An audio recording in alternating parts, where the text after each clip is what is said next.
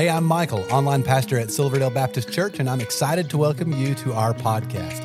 Now, after you listen to this episode, I hope you'll stick around for just a moment. I'll be sharing about some resources we have for you, as well as a few things going on at Silverdale right now that we would love for you to be a part of. Now, I really hope this podcast is just what you need today to help you in your relationship with Jesus. Good evening, everyone. It really is a, a blessing to be here with all of you, and it really is a, a great honor to be able to stand here in this pulpit and preach the Word of God. As Travis was just saying, I, I grew up here, and years ago, I was really, I was actually on this stage just about every week. I, I was playing drums in the youth band, so uh, good times back then, good memories. Uh, and if someone back then had suggested that I would be standing right here, that I'd be in this position that I am right now, I'm pretty sure I would have laughed at that idea. But isn't that how, how God works sometimes? His ways are higher than our ways. Amen? Well, as Travis was just saying, uh, this evening we are continuing our study of Hebrews 11, the great faith hall of fame that Pastor Tony introduced us to last week. The writer of Hebrews is encouraging believers to press on, to persevere in the faith, uh, in the face of trials, persecution, and worldly temptations. And he does so by providing this all star lineup of Old Testament figures who live by faith. This is the team that we want to be on. And if we observe their actions and follow their example, we will be commended and rewarded by God in the same way as these heroes of the faith. So I don't know about you, but I find that to be incredibly motivating. We've already talked or looked at three examples of faith from the opening chapters of Genesis. Uh, last week, Pastor Tony talked about Abel, uh, Enoch, and Noah. And so now we are going to turn our attention to the person that Paul describes as the great father of our faith, Abraham. When considering the faith of Abraham, we often recall the story of how he was willing and fully intended to uh, sacrifice his son Isaac. That was an act of obedience to the Lord. And this was certainly a powerful display of faith, as the writer of Hebrews will point out here just in a little bit in the chat, later on in the chapter. But for our text this evening, we are going to look at Abraham's faith from a much wider perspective when we zoom out and look at Abraham's entire life, what do we learn about his faith and how does it speak to us today? And so this evening we are going to see that by faith, Abraham and his family lived as strangers in a foreign land, or in other words, they lived as sojourners. So if you'll look there at the top of your outline, if you have the worship guide there, you can open that up and follow along. I want to begin with a simple definition of the word sojourner. A sojourner is a temporary dweller in an unfamiliar place. A sojourner is a temporary dweller in an unfamiliar place. And so, together, we'll see this definition fleshed out as we go through the text. But right away, uh, some of you may be thinking, why, why is it important for me to know that Abraham was a sojourner? You might be saying to yourself, I was, uh, I was born and raised right here in Chattanooga. All my family still lives here, and I never, I never have any intention of leaving this place. Well, can I tell you something? If you are a follower, follower of Christ, you are living as a sojourner right now. That's what Peter tells us. Check this out. It's in 1 Peter 2.11. It's there on your outline as well. He writes, Beloved, I urge you as sojourners and exiles to abstain from the passions of the flesh, which wage war against your soul. So, in what sense are we sojourners? Well, we are all temporary dwellers in this corrupted flesh. It's fading and it's falling apart. Uh, I think we all know that. And as believers, we are living as misfits and outsiders in an unfamiliar world, a world that has, by and large, rejected Christ and rejected his message. And so, for these reasons and others, we can relate to Abraham's experience as a sojourner. And therefore, we want to follow his example of faith. And so, if you haven't turned there already, I'd encourage you to take out your Bibles. We'll be in, in Hebrews chapter 11, and we'll be picking up in verse 8. In our time together, I want us to consider three aspects of a sojourner's faith. as exemplified by Abraham and his family. So, again, beginning in Hebrews 11, verse 8. The first point on your outline there the faith of a sojourner is a faith that pursues the mission. A faith that pursues the mission. In verses 8 and 9, we see that true faith is marked by action. So let's look at this together. By faith, Abraham obeyed when he was called to go out to a place that he was to receive as an inheritance. And he went out, not knowing where he was going. By faith, he went to live in the land of promise as in a foreign land, living in tents with Isaac and Jacob, heirs with him of the same promise. Abraham would not have been commended by God if he simply received and internalized his call without ever stepping out into faith. In order to pursue something, there must be forward motion.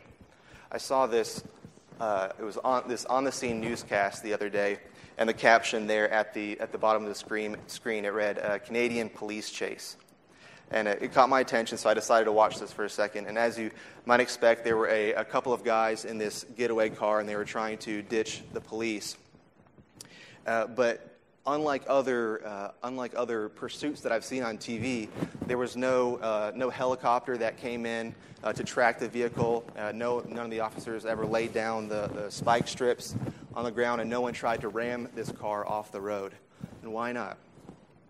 Well, the getaway car and the police car were both stuck spinning their tires on an icy road.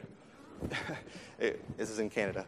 And so they were, and they were just 10 feet apart from each other. And the best part was the, the officer on the passenger side of the car gets out of the cop car, and rather than just walking the 10 feet and arresting these guys, he goes to the back of his car and begins pushing it, trying to, trying to chase these guys down. Now, of course, this it was just it was a humorous video, uh, just having a nice little uh, jab at our neighbors to the north, but it, it really gets this gets this point across. That faith that pursues is a faith that moves. So, what exactly was the mission that Abraham pursued by faith? From these verses, we do know that Abraham went out in order to receive his inheritance. But was this the ultimate reason that God called Abraham? Well, if we go back to Genesis 12, where Abraham's sojourning begins, we find the greater purpose that God was calling Abraham to. This is in Genesis 12, 1 through 3. And the Lord says to Abraham, Go from your country and your kindred and your father's house to the land that I will show you. And I will make of you a great nation, and I will bless you and make your name great, so that you will be a blessing. In you, all the families of the earth shall be blessed. This was the mission Abraham pursued by faith, that God would bless the nations through him. And how would this happen exactly? Well, in two primary ways. One, as Abraham's descendants worshiped and followed the one true God, the nations around them would witness the mighty acts of God and they would join in this worship as well and they would experience the Lord's blessing. And two, all nations are ultimately blessed through the Son of Abraham, the promised seed, the Savior of the world, Jesus Christ. So I want to draw out two key truths from Abraham's faithful pursuit of the mission. First, we see that faith is exercised through obedience. Faith is exercised through obedience.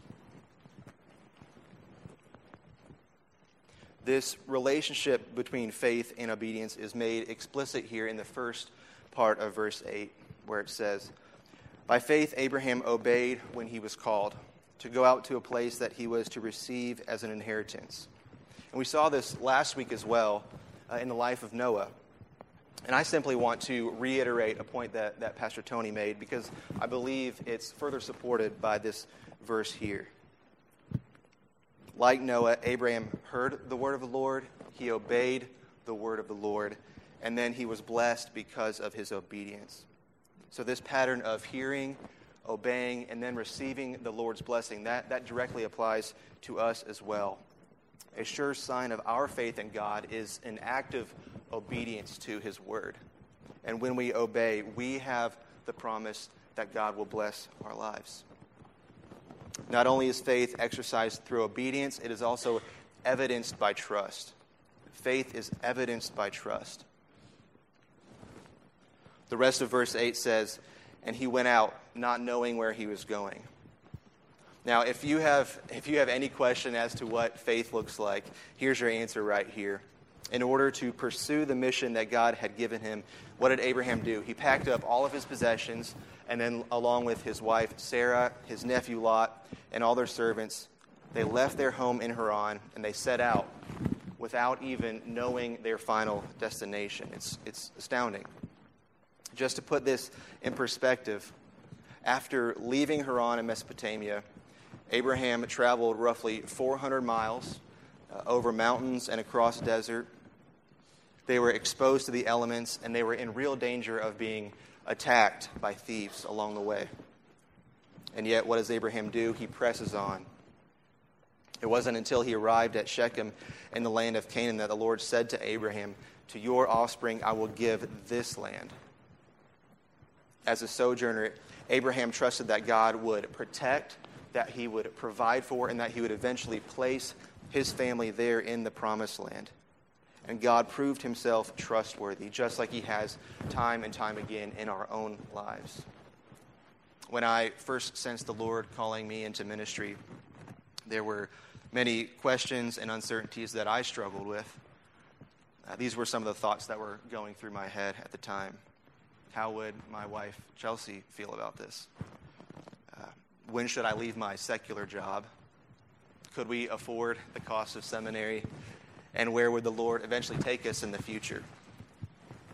I was looking for answers then, and I still have other questions today, but one thing I'm certain of is that God can be trusted because he is sovereign, he is good, and his word is sure. We also see that Abraham continued to trust God as a sojourner in the promised land. Verse 9 reads By faith he went to live in the land of promise, as in a foreign land, living in tents with Isaac and Jacob, heirs with him of the same promise. So we have to remember that neither uh, Abraham, Isaac, nor Jacob ever gained possession of the land during their lifetime. Rather, they lived as foreigners there among the people of Canaan. I also don't want us to miss the fact that Abraham and his heirs lived in tents. Now, why is, why is this significant? Because a tent is a, uh, a temporary structure that lacks a foundation. It really is symbolic of the sojourner's entire life experience. And in a, in a very small way, I, I, can relate to this nomadic lifestyle. In, in 2011, I had the opportunity to, to serve overseas on the mission field. I was traveling for almost a year, and all of my belongings had to fit into uh, one of these uh, hiking backpacks, including my, my temporary residence for the year, which was a, a two person tent. We actually have a picture of it. So that was, that was my home for a year.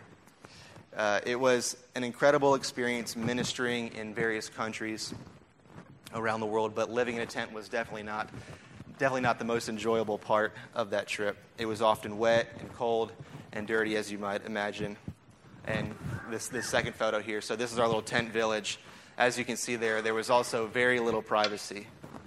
Uh, but what was most difficult about living in a tent was the feeling of not belonging, not having a permanent dwelling the longer that I was away from home, the more I longed to be here at home. So here's the question How was Abraham able to leave his homeland, travel to this unknown destination, and live as a temporary dweller in an unfamiliar place?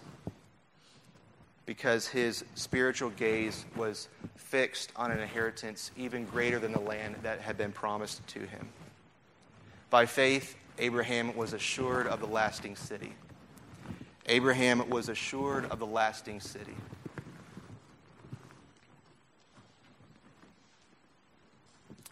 Continuing on in verse 10, we read For he was looking forward to the city that has foundations, whose designer and builder is God. Abraham was willing to live as a sojourner because his hope was grounded in God's promise of an eternal home. Every city, civilization, empire that has been built with uh, human hands has eventually come uh, crumbling down. Uh, think of ancient Rome, for example.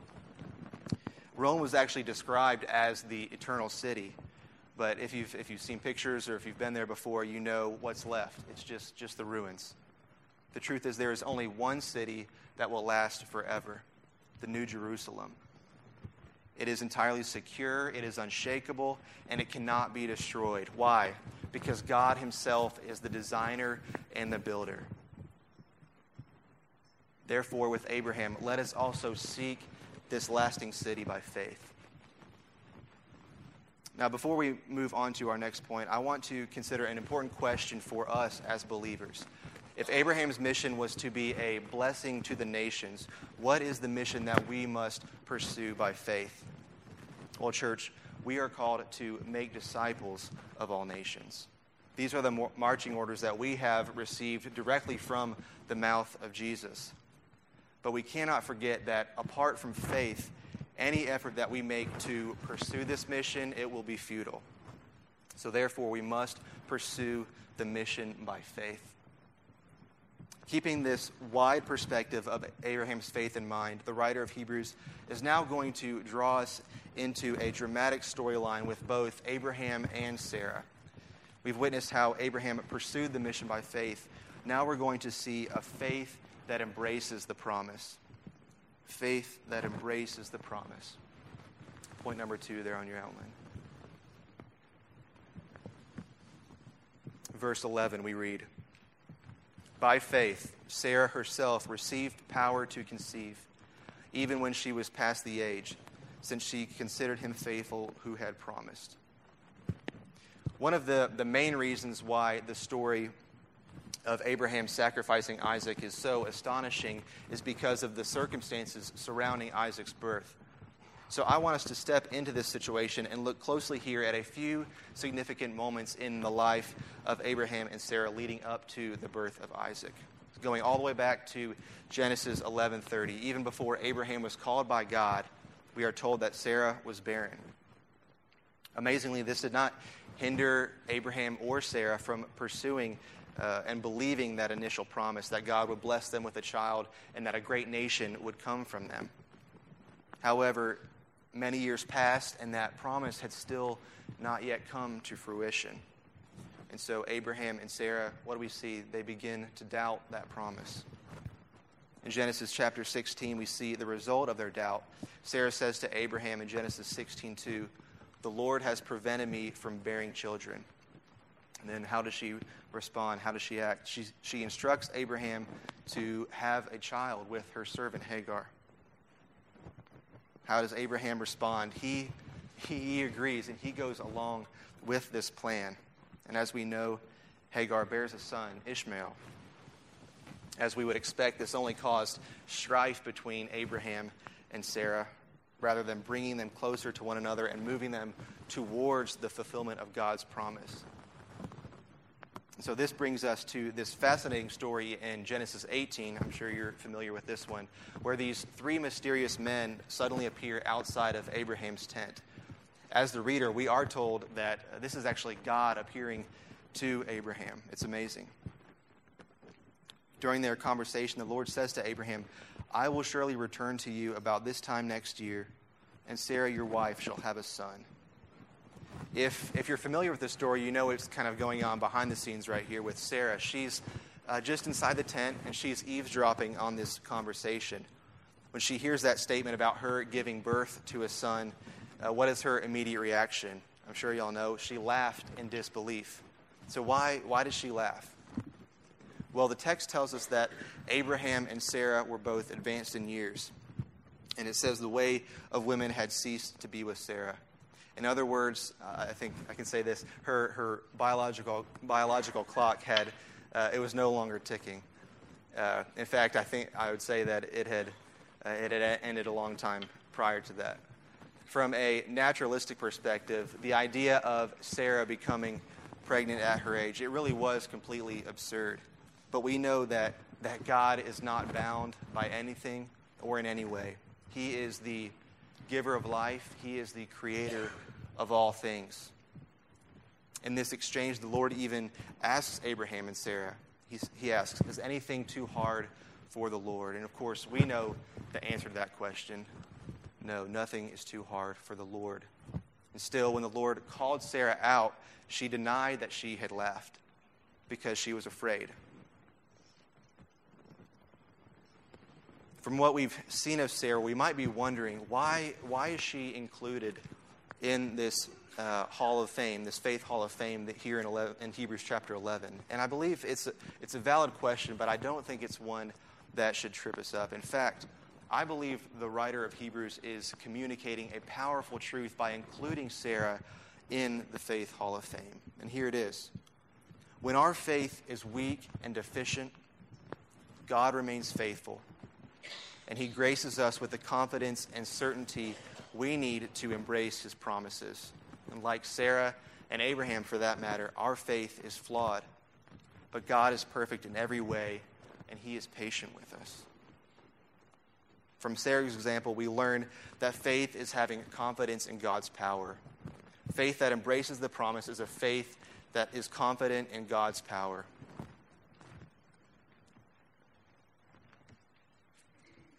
Looking again at the first part of verse 11, we read By faith, Sarah herself received power to conceive, even when she was past the age.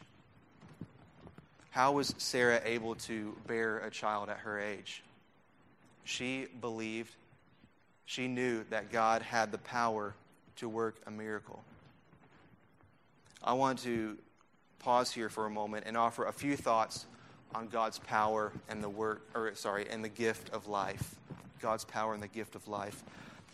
It is easy for us to recognize the, the supernatural and intervening work of God in the, the birth of Isaac. But I want us to also remember that, that every new life created by God is a miracle and a blessing. Every child conceived is a testimony to, to God's power. But the power of God can also be displayed in a very different scenario, one that also calls for great faith. So, this is a, a rather personal story, uh, but, I, but the Lord has placed it on my heart, and, and I believe that it will speak to someone here this evening. And I do want to say on the front end that uh, Chelsea has given me permission to share this, just in, in case you're wondering. uh, along with many other couples here at Silverdale, Chelsea and I have been dealing with infertility for, for some time. Uh, we've been married for over six years now, and I can say that we both expected to have, have children at this point in our marriage but it's obvious that, that God's plan is a little different than ours. Chelsea and I will continue to seek the Lord and make our request known to Him. But if God, in, in His wisdom, does not decide to give us a biological child, does that mean that He is less than all powerful? Absolutely not. To be confident in God's power is to believe that He will sustain and uphold us and that He will bring His good work to completion in each of our lives. Continuing on in verse 11 now, we see that Sarah also embraced the promise because she was certain of God's character. Sarah was certain of God's character. Verse 11 says Sarah considered him faithful who had promised. In his faithfulness, God remains true to his word and he keeps his every promise. One theologian put it this way The essence of true faith is taking God at his word and relying on him to do as he has promised. See, our faith is not blind, it's not this leap into the unknown. Our faith has an object, it's a solid rock, it's a firm foundation, it's a God who is faithful. While verse 11 highlights the faith of Sarah, we know that together Abraham and Sarah were convinced of the future blessing. Abraham and Sarah were convinced of the future blessing. And we see this blessing described in verse 12. Therefore, from one man and him as good as dead were born descendants, as many as the stars of heaven, and as many as the innumerable grains of sand by the seashore. Not only was Sarah beyond her childbearing years when she gave birth to Isaac, Abraham was also past his prime. The text here says he was as good as dead. Abraham, he was useless. And yet, because Abraham and Sarah had faith, what do we see? We see their offspring multiplying over and over again.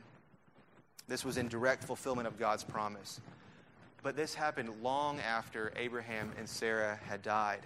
They only had the, the smallest glimpse, just the tiniest taste of God's, of God's promise, God, the fulfillment of God's promise as they sojourned in the land and raised their son. But still, they embraced this promise by faith.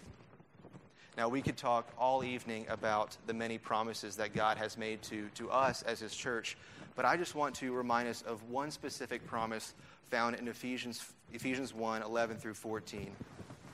This is profound, and it's, it's, it's so important for us to, to, to grasp this promise.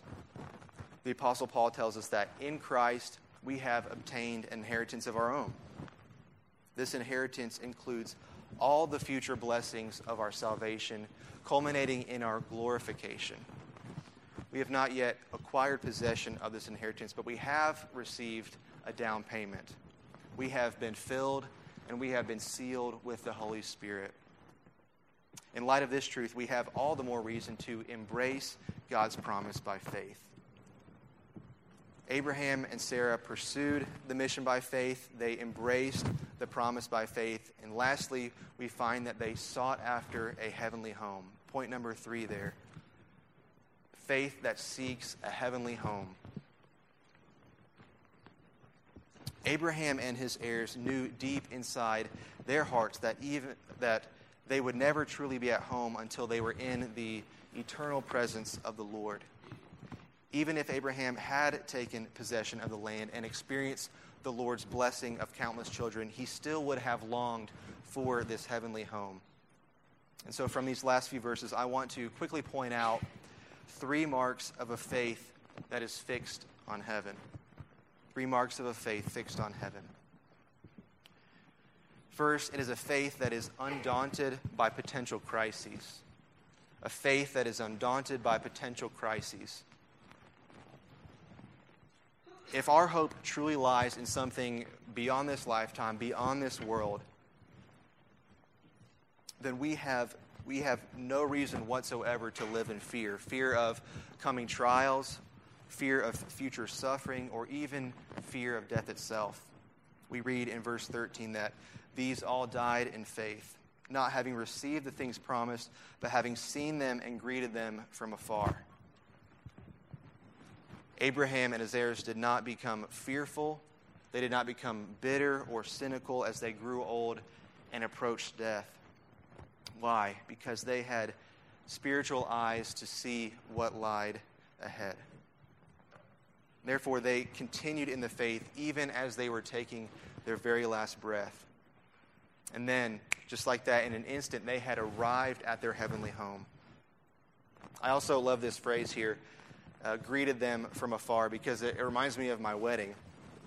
Chelsea and I were married in Shreveport, Louisiana, uh, outdoors in, in the middle of July. I don't, I don't, I don't know if we thought that all the way through, but it, it all worked out. It was great. Uh, say, saying it, it, was hot would be uh, an understatement, but we survived. Uh, the wedding was in this open air pavilion, um, and I would say it had to have been maybe 150 feet long. And, at, and the center aisle went all the way to the back. So when Chelsea came out uh, with her dad and she was standing there, uh, I, could, I could just barely kind of make out her face and kind of see her smile a little. I kind of had to like do one of these things and squint my eyes a little. She was so far away. But even, even just that first glimpse, that first greeting from afar, it was enough to captivate my affections. It was enough, enough to captivate my attention. And I believe this is what happens as we seek after and we set our eyes on our heavenly home. A faith that is fixed on heaven is also a faith that is undeterred by present circumstances. A faith that is undeterred by present circumstances. Continuing in verse 13 and 14, we read, having acknowledged that they were strangers and exiles on earth. for people who speak thus make it clear that they are seeking a homeland. It's safe to say that Abraham and his heirs uh, did not enjoy their sojourning, like, just like I was mentioning earlier about living in a tent. This was not something that they found enjoyment in. However, their, in their situation, they were not discouraged from exercising faith. When it says they acknowledged that they were strangers and exiles on earth, it means that they had accepted that this was their present reality. But it was this present reality that fueled their longing for a future home in heaven, where a stranger becomes a friend and where a exile becomes a resident. By recognizing our identity as sojourners, we are saying these difficult and demanding circumstances that we face every day, they are only temporary. Rather than losing hope and giving in to life's pressures, our less than desirable situation, what should it do? It should cause us to seek our heavenly homeland. And third, we'll see there, a faith fixed on heaven will be undistracted by past comforts. Undistracted by past comforts. What does the writer tell us in verse 15? If they had been thinking of that land from which they had gone out, they would have had opportunity to return. Nothing prevented Abraham from returning to his home in Haran with its many comforts and conveniences and securities. The opportunity was always there, but not once did Abraham consider returning to that place. Why? Because he understood that the pleasures of this world pale in comparison to the deep joy and satisfaction that comes with walking with God. Church, it's, it's impossible to live by faith while holding on to the past. The faith of a sojourner is always forward looking. And how does God reward those who have a forward looking faith? We see it here on the outline as well. Because of their faith, Abraham and his heirs are rewarded with a better country. Because of their faith, Abraham and his heirs are rewarded with a better country. And I, I want to make this very clear if you belong to Christ, if you have placed your faith in him, then you are an heir of Abraham. Paul says this very thing in Galatians. That's a truth we have to take hold of. And with that truth in mind, let us read verse 16. But as it is, they desire a better country, that is, a heavenly one. Therefore, God is not ashamed to be called their God, for he has prepared for them a city. What greater reward could we receive than to spend eternity with our Savior in a city that God Himself has prepared for us? We cannot even begin to comprehend just how much better this heavenly country will be. But we have been given these little snapshots throughout Scripture of what this place is like. In the Psalms, we see it described as a place of peace and prosperity.